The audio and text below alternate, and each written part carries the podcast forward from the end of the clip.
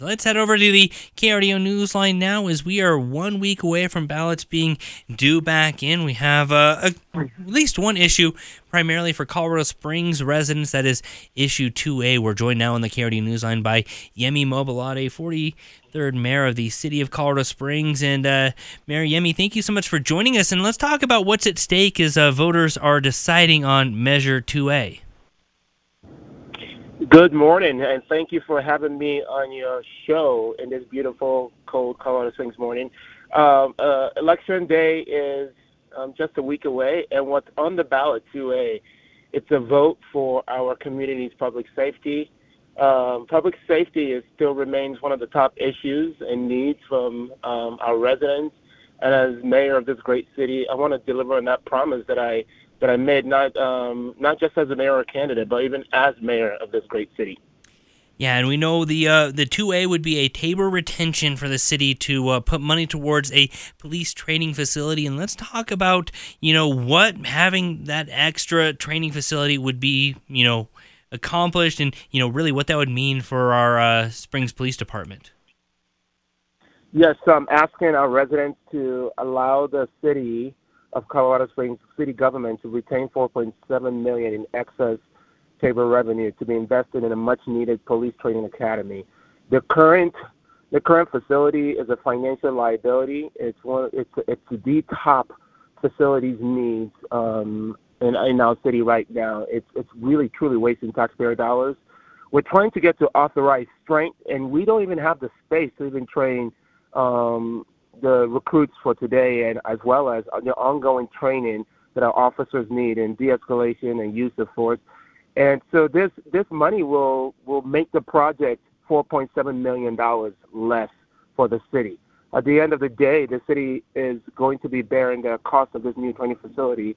And what I'm trying to, uh, what I'm asking our voters is to allow good stewardship of your of your hard-earned dollars so the ability to use these 4.7 million dollars will actually uh, means that it just costs the city less overall for this much need, needed training facility. Is it a hard sell though to voters who've been uh, hit by uh, the economy and inflation? Yes, um, I, I, I don't take uh, I don't I don't take um, our voters' um, hard-earned money for granted. Um, and I and I and I should mention that of all the Tabor retention um, initiative, this this truly is the is the smallest. And I looking at the big picture, what I have to ask myself as mayor is that twenty one dollars of the one time refund only if you have uh, electric uh, a, billing account from Colorado Springs Utilities. Those are the only people that get this one time twenty one dollars. And if you live in an apartment, you don't even you may not even see the money. You may not even get anything. Your landlord may be getting these funds. So in exchange for that, I'm asking why don't we invest in something that will benefit the entire city? And that's the logic and the reasoning behind behind that. Yeah, and what would you say? I know um, City Councilman Dave Donelson has been, you know, maybe one of the more vocal opponents of the measure, kind of equating it to you know, a, a blank check to partially fund something down the road. What do you claims about, you know, just some of the people saying the project and the plans aren't as firm as they would like to see? Yeah, the it, it's it's a good question, and we are performing a needs analysis that we should be ready in about a month. We are actually we've looked at about 19 different sites. We've narrowed it down. We've eliminated 13 different um, different um, locations we're still looking at new locations, potential new build or retrofitting an existing um, city property, uh, existing um, building uh, property.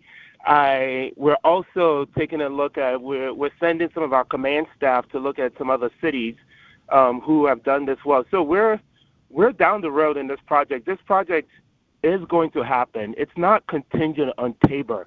That's, that's, that's really important for me to say. This project is not contingent on the Tabor um, ask. What this what what this ask is on two, for two A is that just it's just good stewardship, and just it would allow the city. It would just cost less for the city at the end of the day. All right, Mayor Yemi Mobolade, we appreciate your time and uh, again talking in uh, uh, advocacy for Proposition 2A. Thank you.